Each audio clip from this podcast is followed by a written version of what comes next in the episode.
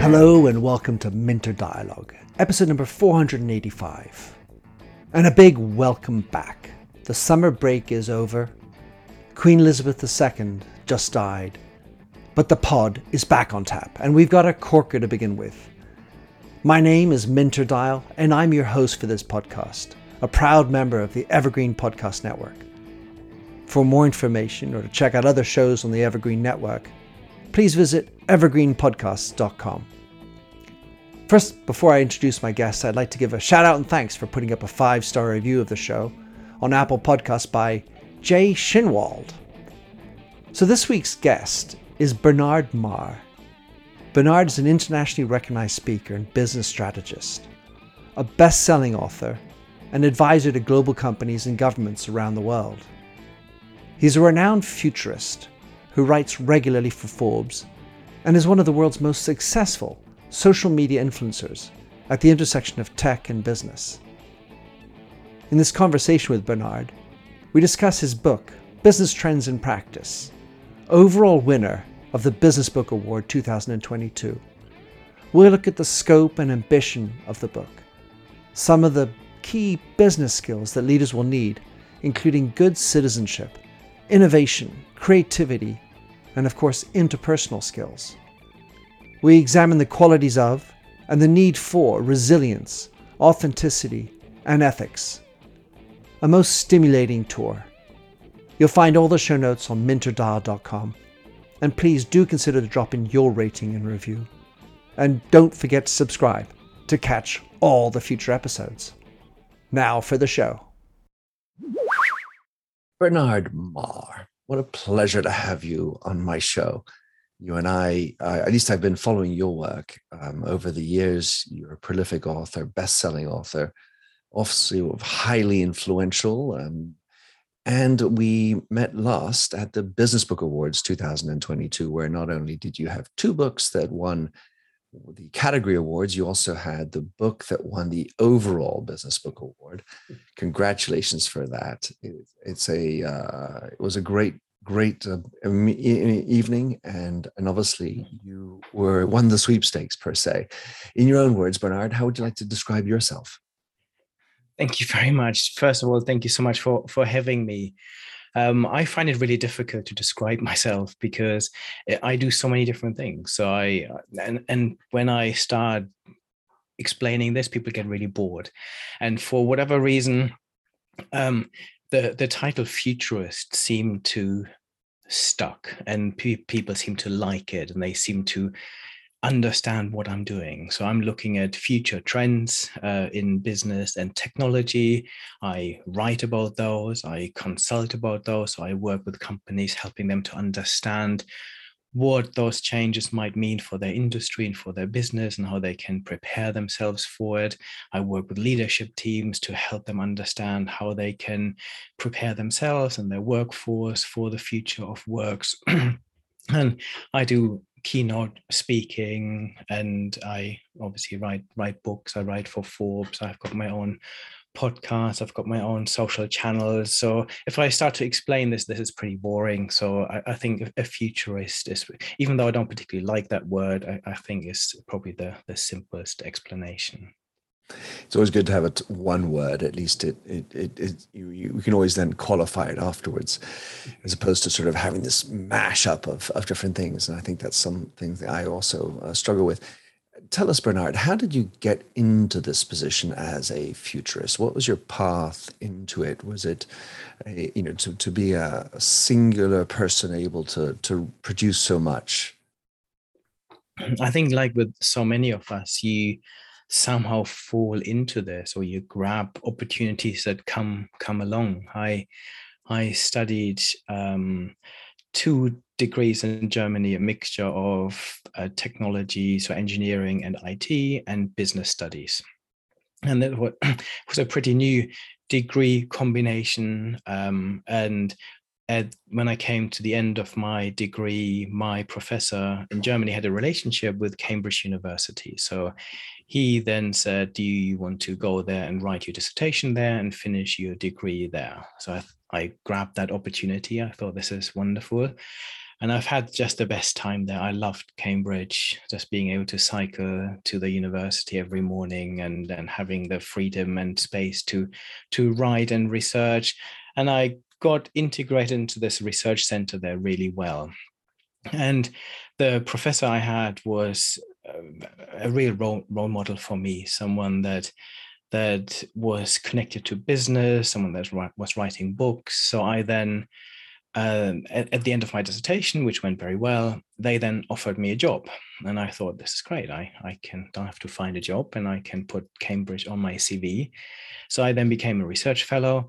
Then my the center I was working for, they moved from Cambridge to Cranfield School of Management, another world leading business school, purely postgraduate, working with lots of brands, helping them, doing a bit of consulting work, funded research. So this suited me much better because I never really saw myself as a, a true academic as such.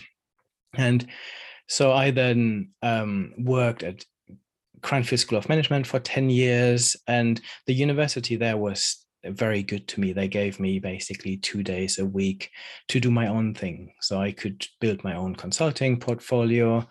And um, and then the the writing side just started because everyone in academia writes articles and writes books and if someone told me 20 years ago that i would be writing books i wouldn't have believed it and it just started naturally. First, you write articles, and then someone says to you, Do you want to write a, a chapter for my book? And then you think this sounds super exciting. I do that. Mm-hmm. And then I I edited my first book because once I wrote a chapter, I thought this is actually not that difficult. And it's quite exciting. And I would like to do my own book now. And then I when you edit a book in academia, you then find other authors to write chapters for you. And then I realized actually quite a few of those chapters I would have done differently. So I ended up co-writing quite a lot of them with them. And then I thought, actually, I, why don't I just write the whole book? And and my first book was a more academic book, and then I thought, actually, I want to do more mainstream work. And then at some point, this was really my my real passion came out that I wanted to write real mainstream books in in business, and my first area that I was looking at was business performance management. So I looked at strategy and how company use data to inform decision making at a strategic level. So I looked at KPIs and, and performance management frameworks. And this then became um, so this whole space of analytics almost merged with this space. So KPIs became much wider. Companies looked at a wider data set. And then the, the big word big data emerged. So I wrote a book on, on big data and and then I started writing for Forbes, uh, and I found this much more interesting than writing for for my academic journals. So I then my my emphasis shifted to the mainstream writing, and then at some point I thought actually I don't need the university anymore. This is just distracting from what I actually want to do. So I left and then concentrated on my own writing. I then um, and initially my writing on Forbes was all about data and analytics. Then this whole field of data analytics became artificial intelligence.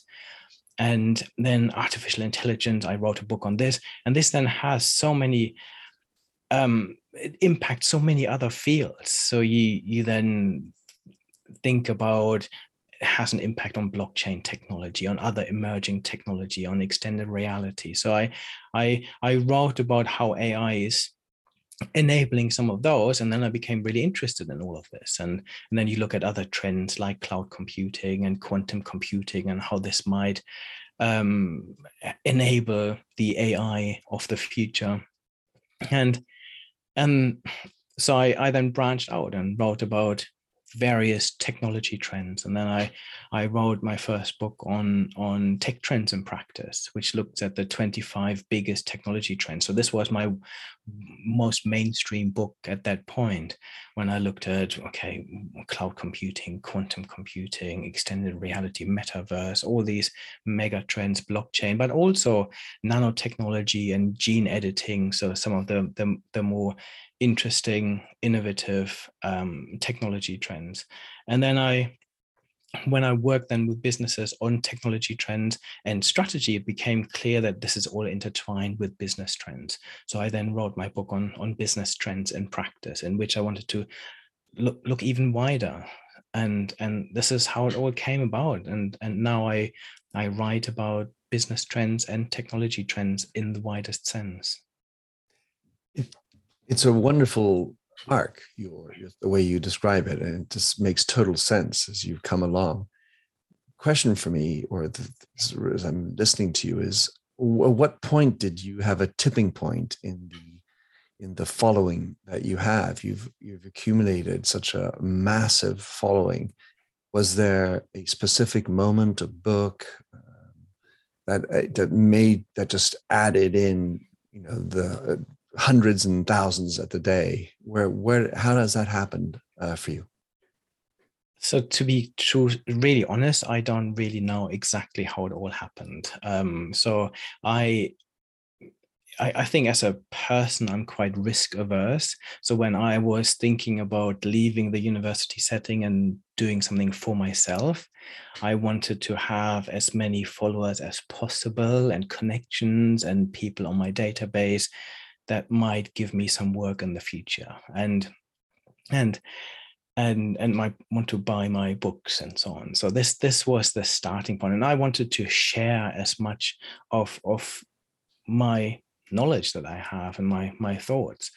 And so i i was really active on twitter at that point um, and was getting a, a few hundred new Twitter followers a day. So that was going really well. And I was linking my Twitter to my LinkedIn. And at some point, LinkedIn must have picked this up, thought this is this guy is doing something interesting. So I got I got an email from LinkedIn saying that they are setting up this um, influencer program, and they've picked the 200 or initially just the 100 most influential business people in the world and I was one of them. So at this point, I actually thought this was spam because I mm. they they had Bill Gates and Richard Branson on the list, and then good old me. So I thought this is just crazy.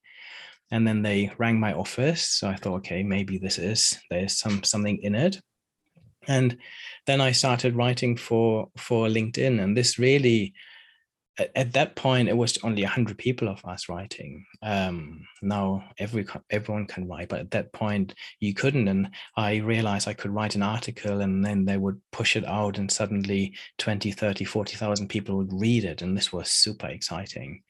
Um, and then i wish i had have I would have realized the power of this a little bit earlier because I would have put as much effort into it as I do today. In the beginning, I wrote one article a week, um, and I would have written three if I knew how powerful this all was. But that was amazing, and then and then it just snowballed from there. Um, I then built up a really good following. Then LinkedIn wrote out newsletters. Um, that was another really big milestone for me because what happened to normal publishing because then the platform was open to everyone and pretty much if you post something it gets lost in in the noise. And what um, the newsletters allowed me to do is to have my articles delivered into people's inboxes. And those i now have 1.2 million newsletter subscribers, about 2 million social media subscribers. And it is just very humbling and I love it. And and I if I write something now, I can guarantee that 150,000 people will actually read my article, which yeah. is lovely. I don't blame you. Fantastic work. How do you manage your social presence? I mean, you know, when you when I talk to individuals who have millions of followers, and for someone who has just you know pe- peanuts for followers it's a very different game the number of people who are reaching out to you and uh, do you have to delegate your social media at any point how do you decide where you participate and and where what you ignore because you probably you know, I assume you have some people who say something negative on occasion. Mm. What what what are the what what's your sort of guiding principle? Yeah, so I managed everything myself for a really long time, but then at some point you just eh, you haven't really got all the time in the world to put the email newsletter together so there's there's sometimes you miss a week and i had a pretty good setup. I i was using a, a number of tools that would allow me to schedule social posts. So in the beginning i would just um, I don't know, have a, a, Google alert set up on some of the key trends. I would read some of those and then share them and schedule it all in for the week. Um, nowadays, I'm super lucky that that people come to me with exclusive stories, so I can pick and choose what I want to write about, which makes it a lot easier. But at some point, I thought I, I need a bit of help, so I I have a, a small team that now helps me to make sure everything gets scheduled in. So if I want to share something, I send it to them. They then draft something. I then approve it and then it gets scheduled in. And they help me to to schedule some of the posts um, some of my podcasts and and and live streams. And i now pre-record and schedule them them in. So i just try to work a bit more intelligently. And in terms of negative comments i mean touch wood I've been pretty lucky until now. There was a time when there when there was one person that really didn't like me and tried to put a negative comment on pretty much anything, and I just never responded. So at some point, he just gave up. Um, but I, I think this this comes somehow with the territory um, that you have to expect this, and somehow you have to have a thick skin. You just ignore it and um, one of the platforms that I'm trying to put a lot of effort into and trying to grow is my YouTube channel at the moment. Again, something I would, I wish I would have done differently. I think 10 years ago, people said to me, you need to have a, a YouTube channel. And I don't think I felt confident confident enough to just get myself in front of a camera and record it and, and put myself out there. But at, at some point, I thought I really need to start doing this. My first videos were horrendous but now it is growing really nicely. So I I have found a way of getting a good balance between interviewing some interesting people and also getting my own uh, my own content out, and and sharing this. And on YouTube, I you get more of it. You get some negative comments. I remember I was interviewing um, the chief technology officer from Huawei about 5G, and suddenly wow. this just exploded.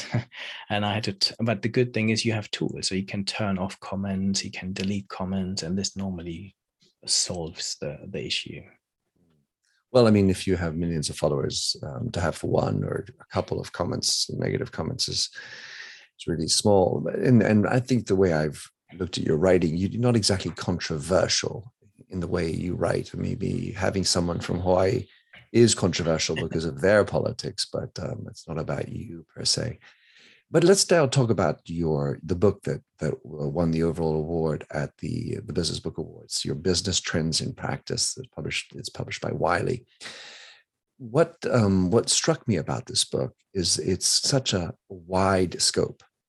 I mean, it's really covering so much from uh, whether it's uh, different technologies, uh, different trends, the, global shifts dem- demographics, and um, and obviously the business trends. I, what a daunting list of things to try to cover in one book. And so the question, as a fellow author, is how on earth did you structure it? How did you?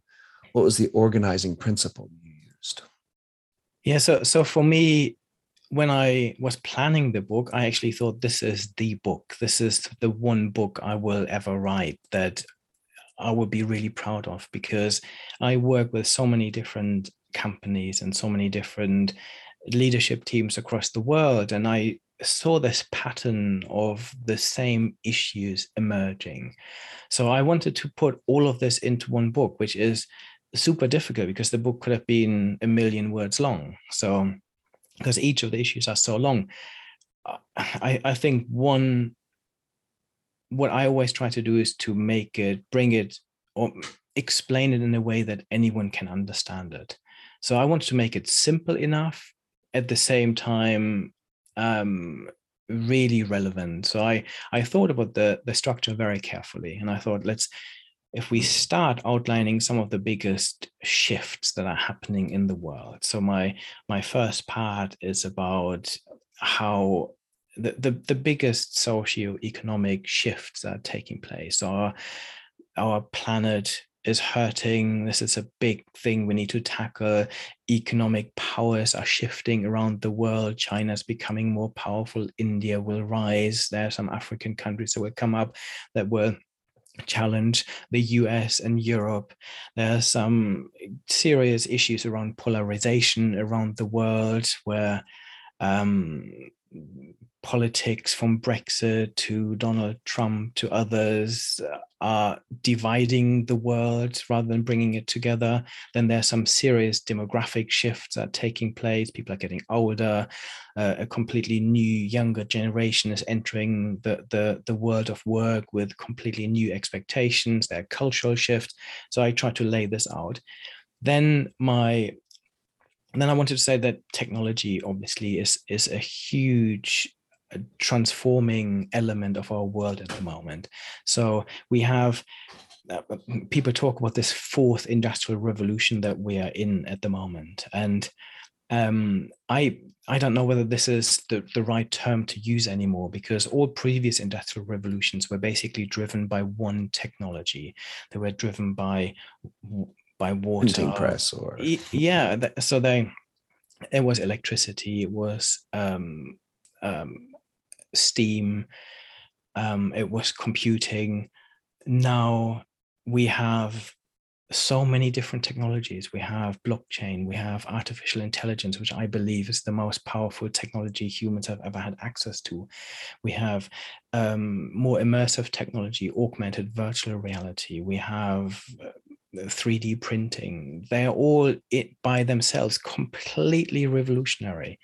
So what i think is happening is that we've entered a, a new phase of this hyper um, innovation where the the speed of innovation and especially innovation driven by technology will just accelerate and keep getting faster because we can now they're all influencing each other as well. So if we look at gene technology and synthetic biology some of the things we can do there is enabled by ai and and enabled by quantum computing where we can now discover new drugs and do amazing things and edit our genes and potentially completely change what it means to be human then we have amazing technology around smart robotics, which again means we can mm, 3D print replacement body parts for us in the future. So they're hugely transformative technologies. And, and I wanted to outline the, the top 10 of those and how they will impact the world. And then that laid the foundation. And then I, I felt I needed to talk about some of the sectors that I, I feel will be completely transformed. Some of the main sectors, some of the main industries. So I talk about energy. And given what is happening on our planet today, we need to find new energy solutions. We need to decarbonize. We need to digitize this whole energy world. Uh, we need to decentralize it. Then I want to talk about health, uh, a huge challenge, huge inequalities in the world around access to health but also huge opportunities to make our world a better place, to democratize access to healthcare using technology and making it more personal and better. Then I, something I'm really passionate about is education and how we learn. Um, I've got three children that are um, my oldest one has just finished her GCSEs. Um, mm. I've got a, a, younger one. So 16 years old for those who yeah, are not not in England. Exactly, 16 years old, and then I've got two boys. So my daughter is 16, and then two boys, 14 and 10. And I'm also a, a, a governor in in their school so I, I see it from the inside and i get hugely frustrated by the the way our education system is currently set up and and and delivered and i, I think we need innovation in this space. We need to completely transform how we learn because um, our education system was set up for the first industrial revolution where we just front loaded all of this learning at the beginning of their lives and then expected them to enter the world of work and and have all the skills they need and never never having to relearn anything this has completely changed the half-life of skills in this hyper innovation world is rapidly decreasing that means the skills i learned today will be pretty relevant in a, in a few years time so we need to continuously learn and having this growth mindset will become hugely important for anyone in in in work and then I look at how we feed ourselves, another huge challenge around farming and, and food supply chains, and again, linked to sustainability. How can we feed our world is, is growing so rapidly? We'll have uh, 8 million people very soon, um, 8 billion people very soon on the planet. And we can't just feed them in the way we do at the moment, where we use huge parts of this world to rear animals and then we have even larger parts to grow crops that we then cut down turn into food for the animals ship it to the farms feed to the animals they then produce huge greenhouse gases in in in, in the process then we slaughter them and we send them to supermarkets. We could cut a lot of this out by just eating more vegetables and and plant-based food. And, and insects.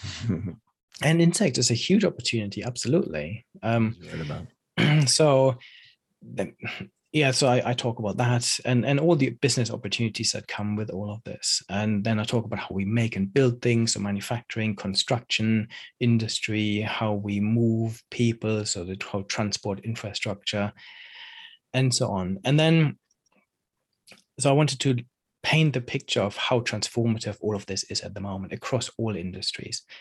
And then the third part of the book is all about what does it now mean for businesses in terms of their product and services? How do they need to rethink what they're offering and how they're offering their products and services? So I talk about making things more sustainable, more intelligent, and more immersive. They are for me the, the three key trends here that I'm seeing.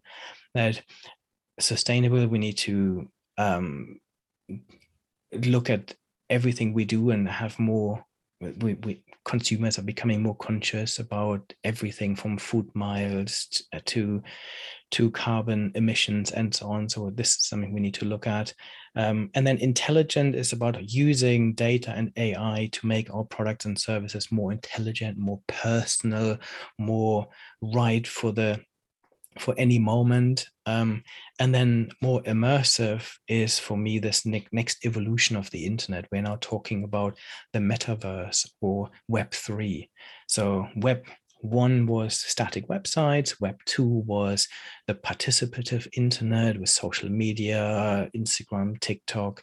The next evolution of the internet will transform the, the way we experience the internet, make it more immersive. So instead of looking at static websites, we will have holograms, we'll have augmented reality, we have virtual reality where we can immerse ourselves in it and make it much more real. And for me, the simplest example is if you now Google various dinosaurs, you now have the option of putting the dinosaur um, into your room. So you can use your phone and and this is something that is still mind-blowing for lots of people when i first show them. And this is something anyone can now do. So if you take your phone go on google look for tyrannosaurus rex or whatever you want to search up and then you have the option of putting it as an ar into your room augmented your, reality. Yeah into into your garden.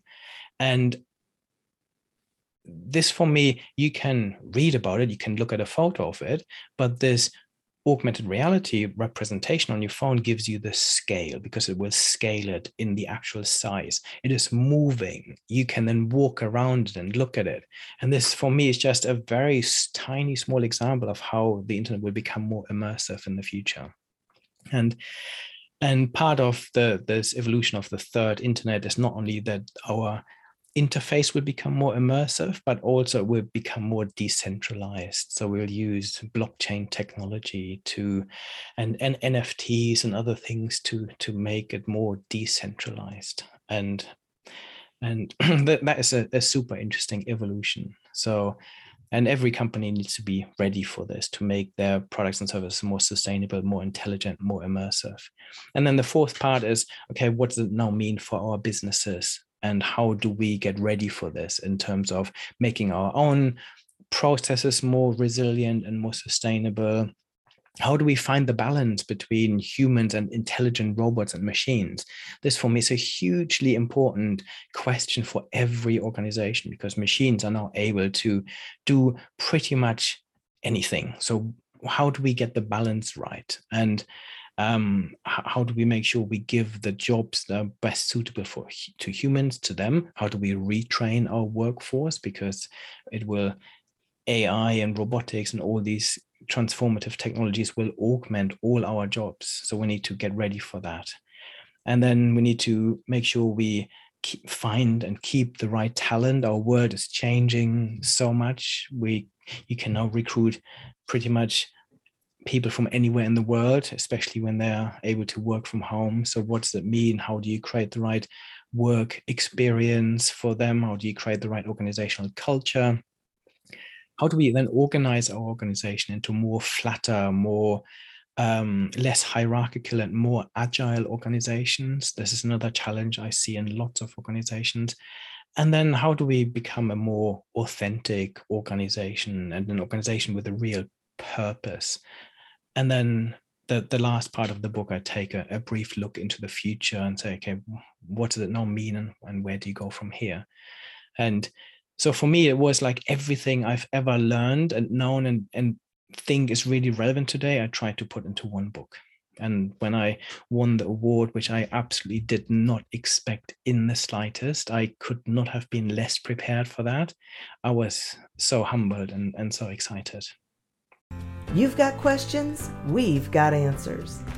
Business leadership, ownership, and sales can be challenging.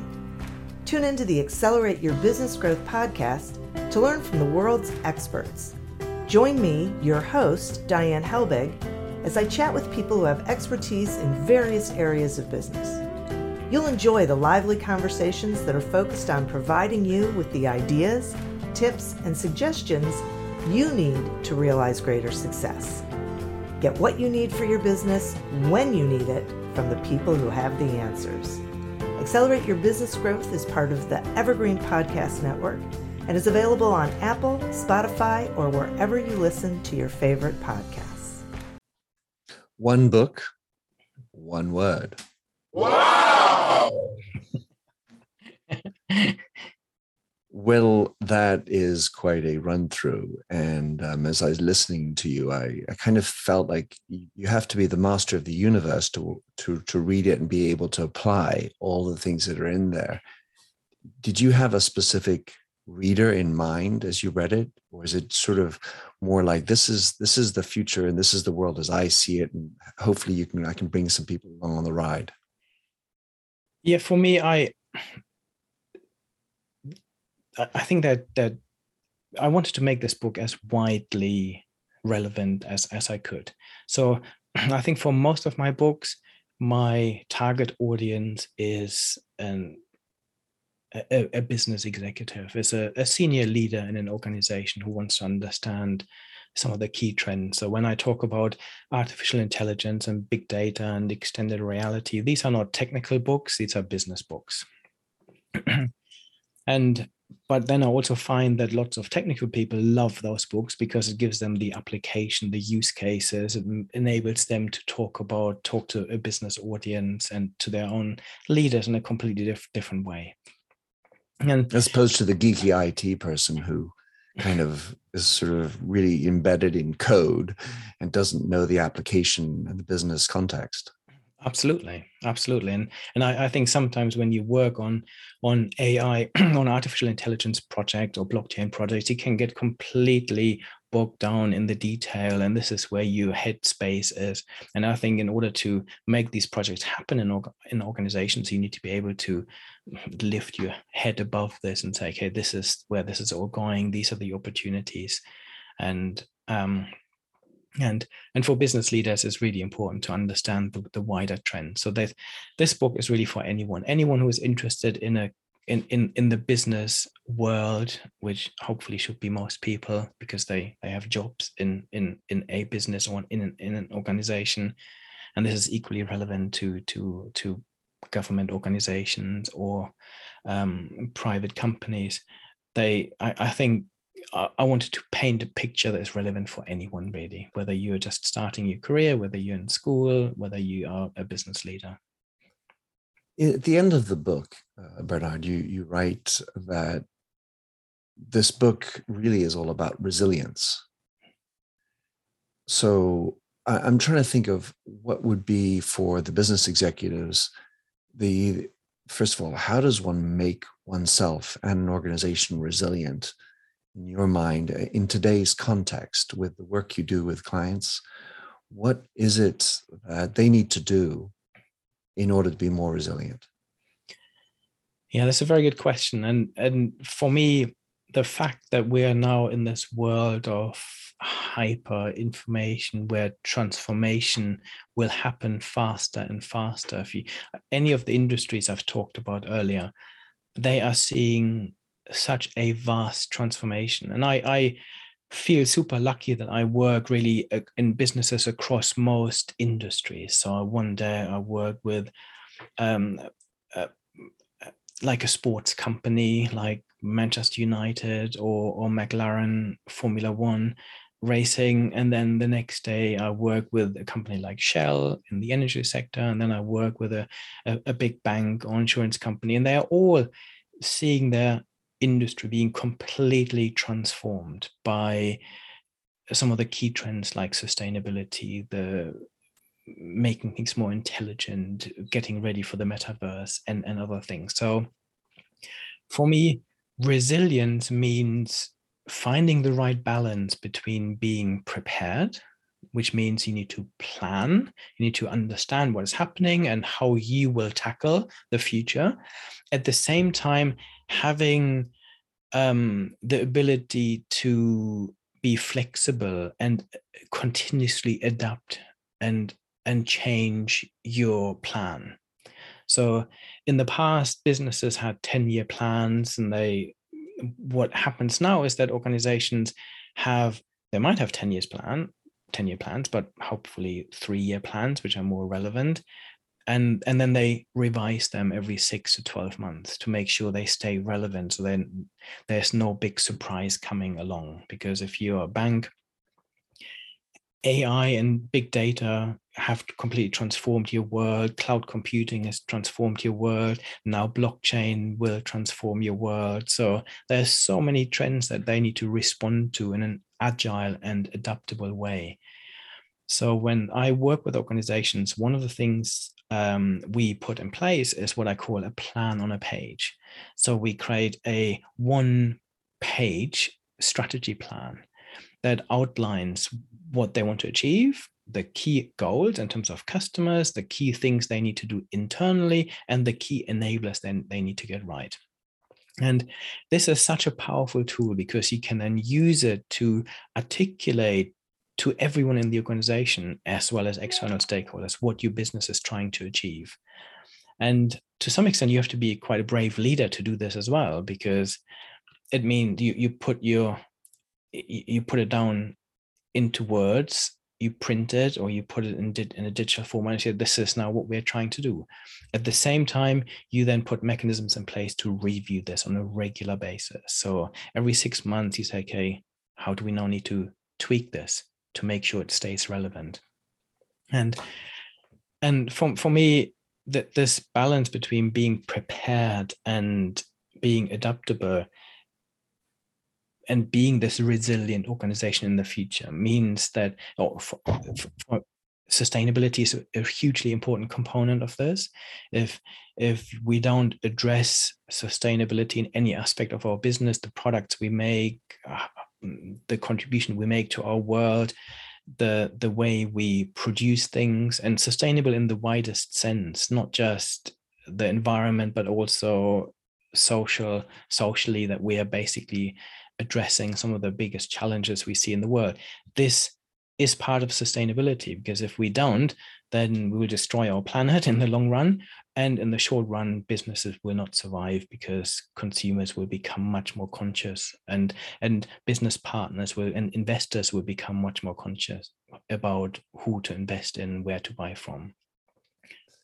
So in in, in this i i feel the need to, to talk about values and authenticity um, i also need to make one comment which is something I, I, sort of I had an aha as I was listening to you.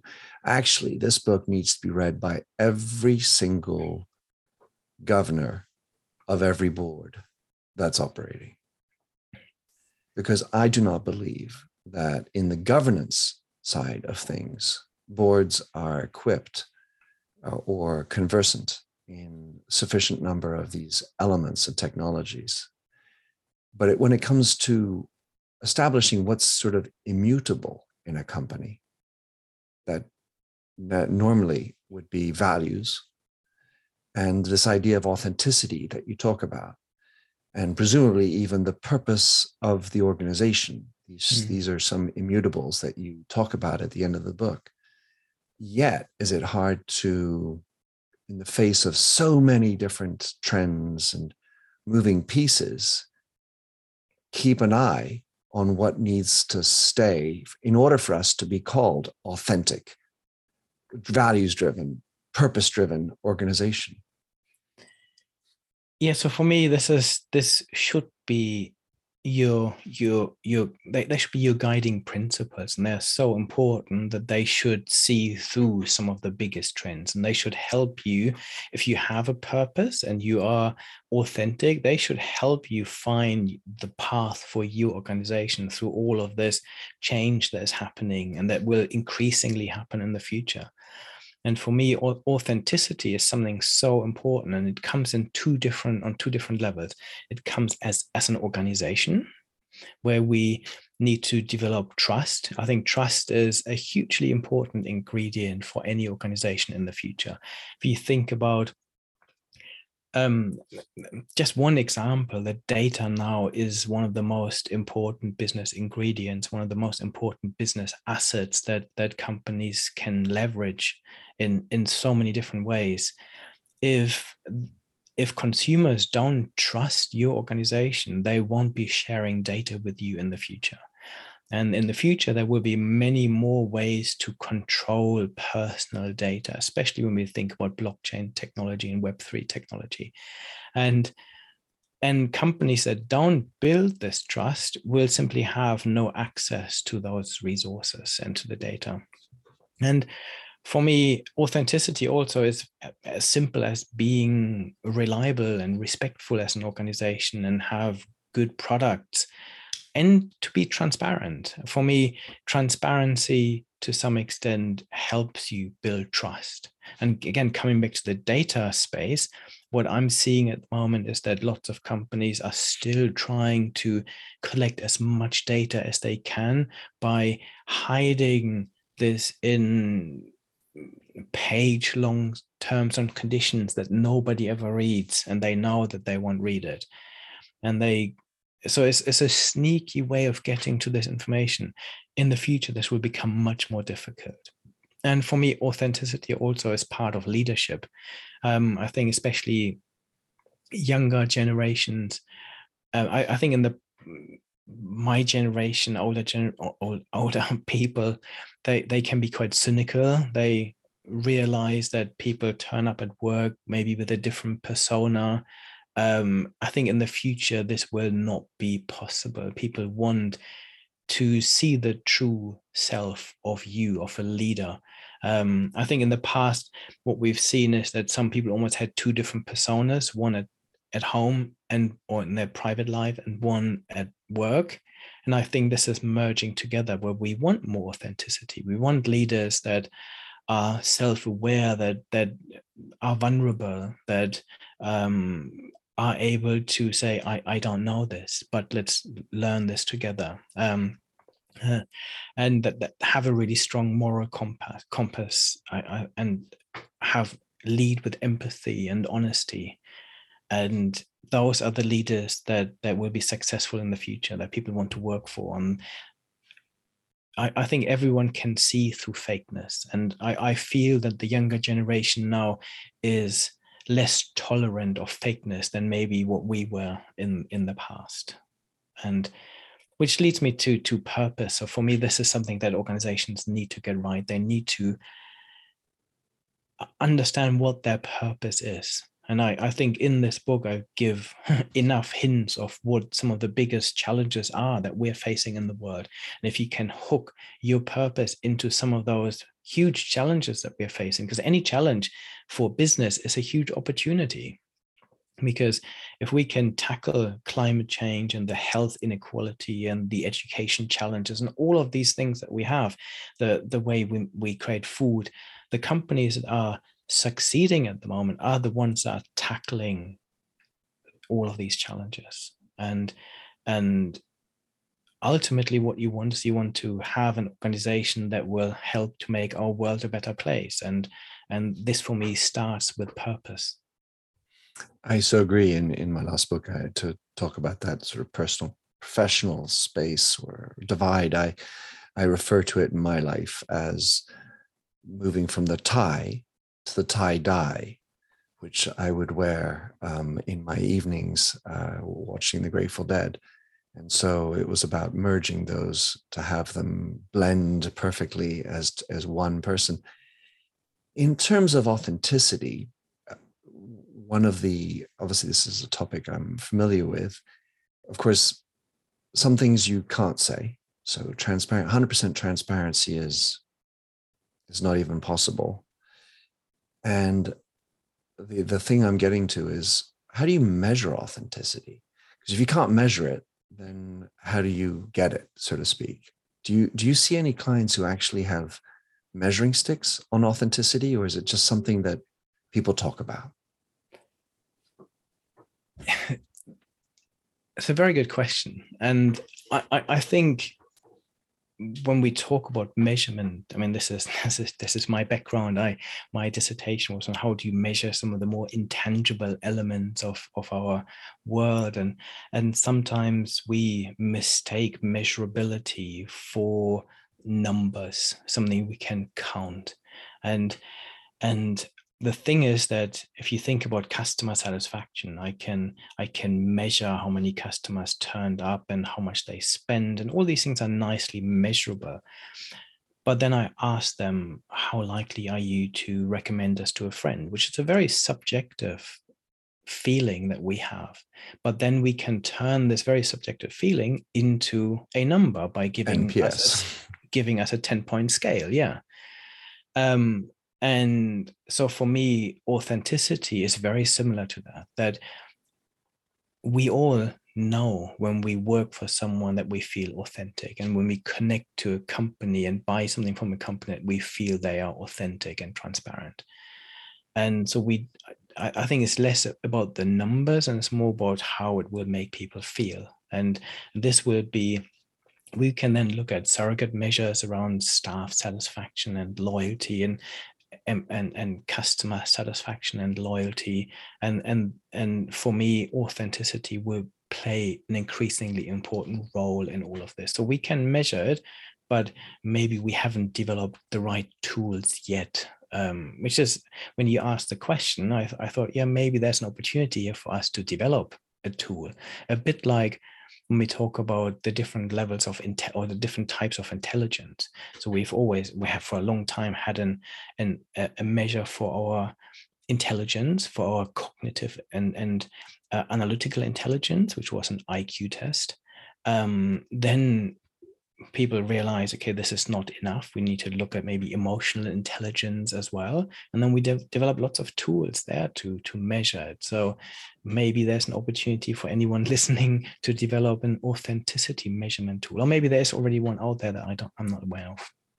Well I, have thought about this quite a, a, a lot and i think ultimately it comes down to knowledge of self, awareness of self. And the for me, the misguided element in authenticity is trying to pretend to be someone we're not. And, I couldn't and, agree more. and so it sounds authentic. We're being transparent. Look at me. But actually, I don't really believe it or I don't know myself as a leader. And then that will spill out into the ill effects, into the you know, bigger audience. Very true. Last um, zone, because um, time is of the essence, I want to talk about purpose. And uh, in, in you, you very clearly spelled out how you would like to see purpose be tied into the bigger socioeconomic issues of our world, uh, whether it's um, climate change or poverty or health uh, access and so on. And, and you mentioned Novo Nordisk, um, Nor, Nordisk, uh, the Danish um, pharmaceutical company. Uh, which I know personally rather well since I, I use their insulin because I'm type 1 diabetic. And, uh, and interestingly, they, they write basically that their purpose is to make themselves redundant. So the cynical mentor, as I'm an older guy, as you said, I'm an older guy, I'm like, huh, that doesn't sound like a great business model. How does one go about um, managing profits in that purpose if my intention is to make myself extinct? Yes, and Novo Nordisk is, is one of my customers, and I've worked with them for a number of years. And I, I've actually been really inspired by their organization, by their leadership, by their people, by their culture. And in the beginning, I, I actually helped them create a, a, strategy framework as an organization. And and when they said they wanted to put at the top of their their their plan on a page um, that they wanted to eradicate diabetes and until then make the lives of anyone with diabetes a lot better. Type two, generally, you, you Yeah. talk about as opposed to type one. Yeah, yeah, a- any, yeah. And what is, yeah, absolutely, yes, eradicate the the one that that It's we- about obesity and lifestyle, we- we as cause opposed to the autoimmune yes. disease. Yeah. yes but potentially both and and so their research is trying to find ways to to get rid of it which is wonderful. So the, as you the cynical one saying is are they really honest about this? Because they will have no business if this happens. Um and and maybe they realize that the word at the moment is going the opposite way and even if they say it nicely it's not going to happen very soon but having worked with the the people there i have come to the conclusion that this is actually really the case because people working for Novo Nordisk are excited to come to work because of the purpose that they're helping people and they're making the world a better place. People generally are not coming to work to make more profit. And I've had this with a number of other organizations. I was working with uh, another massive healthcare company, uh, Takeda, and again, they they they they that one of their biggest focus is is cancer drugs and again when i was working when i was working with their leadership team on their strategy again what they were saying is that people in this organization come to work and they get up in the morning to cure cancer and find new drugs and make this world a better place they don't come to work because they want to deliver greater shareholder return and for me if organizations get this right, then they put purpose ab- above profit. And Apple for me is another interesting example because when um, when I work with Apple on some of the strategic direction, again, what they decided to do is normally you have profit and financial performance at the top, and they decided to put customer satisfaction at the top and and something around their their brand engagement. And they said because if we get this right profits will follow. And for me this is this is what every organization needs to really think about this very carefully. And you you said the the governance of organizations in particular, they need to realize that if we don't have a purpose, if we don't deliver something the world needs and our potential customers need, then we will not have we won't make profit in the future anyway. We might do it in, in the short term, but definitely not in the long run. Yeah, um, I um, I've written considerably around the idea of purpose, and I my pushback to the Apple approach. My wife worked for them, and I obviously know them fairly well. And for for general idea is that everybody has now figured out that the customer is reasonably important, that the customer pays the bills, that the customer can now go on and scream bloody murder on social media, write a horrible blog post, and and has a voice as opposed to being shut up by the system before. For me, the more advanced companies absolutely uh, will understand that purpose is the driving force. But purpose can't be we want to be a customer centric company like Amazon has written. And I think that's very short sighted because the, the people delivering that customer experience satisfaction are the employees and the ecosystem around that. So the, the, the real driver is having a legitimate purpose, like the Novo Nordisk um, purpose, that then brings everybody delivering that service or product uh, to the market more excited, energized, and then they will get customer benefit. If it's if it's if customers first, I mean that's of course freaking customers first. Uh, we we all need customers. If you don't have customers, you don't exist. However, the really stronger, longer term vision ones are the ones that know that purpose is the thing that drives everything, which will include, especially the younger generations, less cynical, who are willing to buy a product because of the purpose as opposed to necessarily just the product. Yeah, I agree. At the same time, I see lots of organizations that talk the talk in terms of customer first and they in their mind it's about acquiring customers making more revenue turning into profit and right. then in again financial services is a great example. They or or telecom companies they try to acquire new customers get them on a contract but then the customer service is suffering because they're trying to squeeze on out more profits and they're automating the wrong things. And suddenly as a as an end consumer you can't get hold of anyone you can't solve your problems you get really frustrated. So there's still a huge scope to improve all of that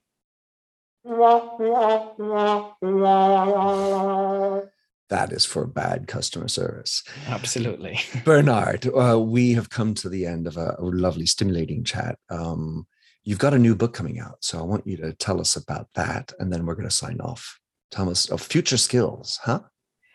Yes. So this this this book came about to, to some extent. I started talking about some of the things I talk on the new book in in this one in in, in business trends in practice, because one of the chapters is on how do you get the right balance between machines intelligent machines and ais and humans.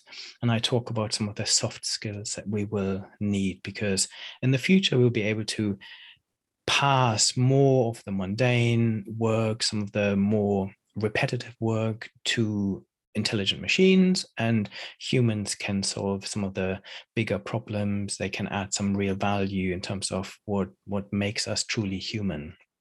And i basically every talk i gave when i talk about the capabilities of ai and the transformative powers of technology people get scared and they say, okay, machines can now read, they can write, they can write computer code, they can write articles, they can compose music. Um, what does that mean for for people? What skills will we need? Will we have jobs in the first place? And if we do, what will they look like? And so I wanted to write a book that really focuses on on those things that that people ask me about all the time and I somehow wanted to write a book for my own kids to say actually this is how you get ready for the the world of the future because sometimes when people talk about AI and data science they think everyone needs to become a data scientist now that is absolutely not true um, and I wanted to write a book for companies, especially for their HR teams and their senior leaders to think, okay, how do we reconfigure our organization? Because I think there's a real obligation that organizations have honest conversations saying, okay, robots are coming, AIs are becoming more powerful. How do we now reconfigure ourselves to, to use all of this? And my message in this new book is positive, is, is not about robots versus machines, it's about actually let's give some of the jobs that humans shouldn't really be doing to the machines and make our world of work more human, better for us. So I looked at the 20 skills and competencies everyone needs to succeed in a digital world. And there are some technical skills. So I talk about the fact that digital literacy, so some of the things we touched on today, is becoming really important. Understanding what tech is out there and how it will impact your work. I also talk about data literacy, so understanding the importance of data in organizations, being able to turn it into insights without necessarily being a data scientist or an analyst, but generally have some basic understanding of all of this then we need technical skills in every job. We need to be aware increasingly of the digital threats cyber security. But beyond that is all about the things that m- make us different from machines. So it's about judgment and complex decision making. It's about critical thinking in a world where we have filter bubbles and an increasingly polarized media. It's really important that people are able to find trustworthy information where our kids don't get the news from TikTok and YouTube, but they understand some of the the biases that come with information that that comes from these platforms. Um, we need to focus on emotional intelligence and being able to work in teams and collaborate well as part of this interpersonal communication. I talk about the importance of being able to work in in gigs. So I believe that in the future individuals will have a set of skills. It will be less about them being employed by one particular organization, but more in gigs where they work either in gigs within their own organization or across multiple organizations where they more fluidly go in and out of teams and, and contribute with the skills they have. I talk about things like cultural intelligence and, and diversity consciousness. This is becoming increasingly important, ethical awareness, good leadership skills, but then also things like building your own brand will become really important in the future because people will I, I think the traditional job market where you apply people will then check you out on LinkedIn. And if you don't have a good presence, and if you want to become a leader in a, in a certain industry, you need to develop develop your own voice and and start talking about what you believe in. So building your own brand and networking is important, time management. I think one of the most important skills that I talk about in the book is having curiosity and having a mindset where you continuously learn and have this growth mindset as an as an individual. And not being afraid of change. So you actually embrace and celebrate change. And then finally, looking after yourself. So finding a good work life balance and looking after your physical and mental health, I think is increasingly important. So it's again a, bit like what I've been in, in business trends in practice, but for individuals so i say okay how do you get now how do you get ready for all of this and what does it mean so i talk about why all of these 20 skills are so important and i point people into the direction of how do you then de- develop those because i believe all of these skills you can grow as an individual well, it sounds like I need to get you back on my podcast. Talk about that one, Bernard. Oh yeah, do you do your kids have kid kidmar.com? Um, signed up yet? Not yet. yeah. So, how can people who don't know you uh, follow you, uh, find out your books? Is there a good uh, place you like to send people to track you down or connect? Yes. So, I I would love to connect with anyone. Um, a good way to do this is to go to bernardmarr.com, um, my website, where you can sign up for my newsletter but we can also find thousands of free articles, free ebooks, free reports um, on any of the topics we've covered today. Um, and then, of course, you can find me on all social media channels. So if you um, YouTube is a, a, big focus of mine at the moment. So I have a lot of content coming out there. Um, and and then of course linkedin twitter facebook and i have recently even started on on on tiktok so, crazy man you crazy man i know on, on tiktok is super interesting because um, I wasn't. I'm still learning, but I, I, believe that the platform will change. And when I told my kids they're going to be on TikTok, they said, "This is so cringy, Dad. You can't do that. This is our platform." And so I actually if someone wants to understand where AI and technology is at this point in time, have a look at my TikTok because the person you're seeing there is not the actual me. It is a an avatar of myself. So I worked with an AI company to turn myself into an avatar and what I now can do is I can simply type text into a platform. This then will create a video of me saying it in my voice. So I work with another company to create a synthetic voice uh, of myself. And this is pretty crazy stuff. So it gives you a really good feel of how, how far AI has come. Apropos, hey, Bernard, uh, I think my studio audience needs to give us a big hand, big you, big hand. Thank you so much, Bernard. Uh, it was a pleasure. Talk to you soon. Thank you so much for having me. Thanks for having listened to this episode of the Minter Dialogue podcast.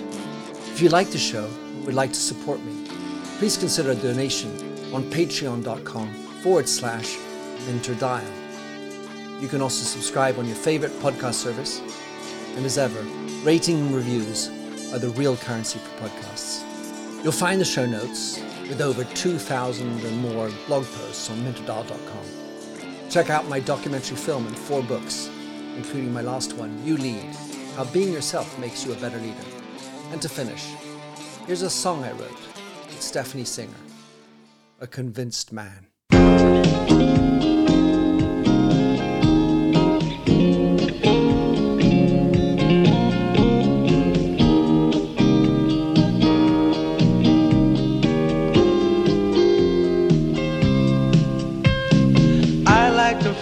A stranger tucked around me, precipitating the danger to feel free. Trust is the reason, still I won't tell the lie. I sit here passively, hope for your respect, anticipating the thrill of your intellect. Maybe I tell myself there's no use in me lying.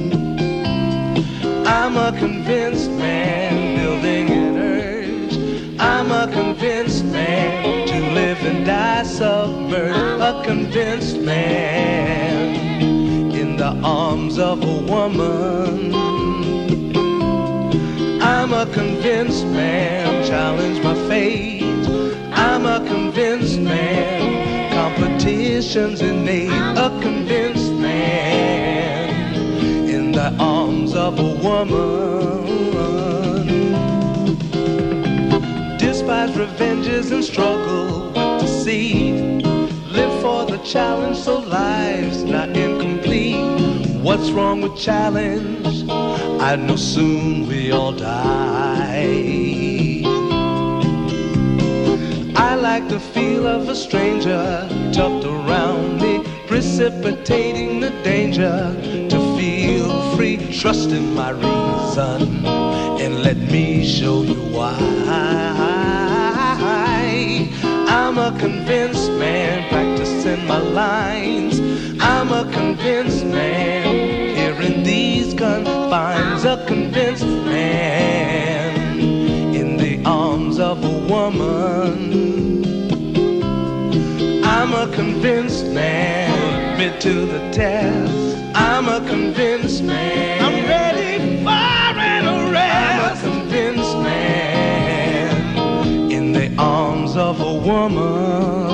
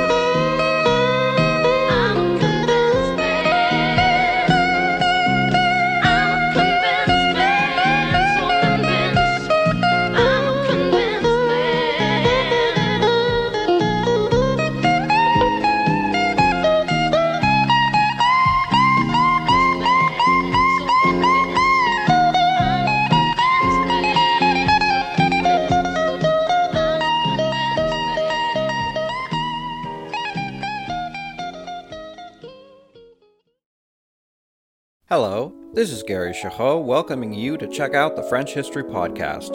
Our main show covers the history of France from the first humans until present. If you liked Mike Duncan's The History of Rome and wanted a similar program covering the land of beauty, culture, and love, we are exactly that.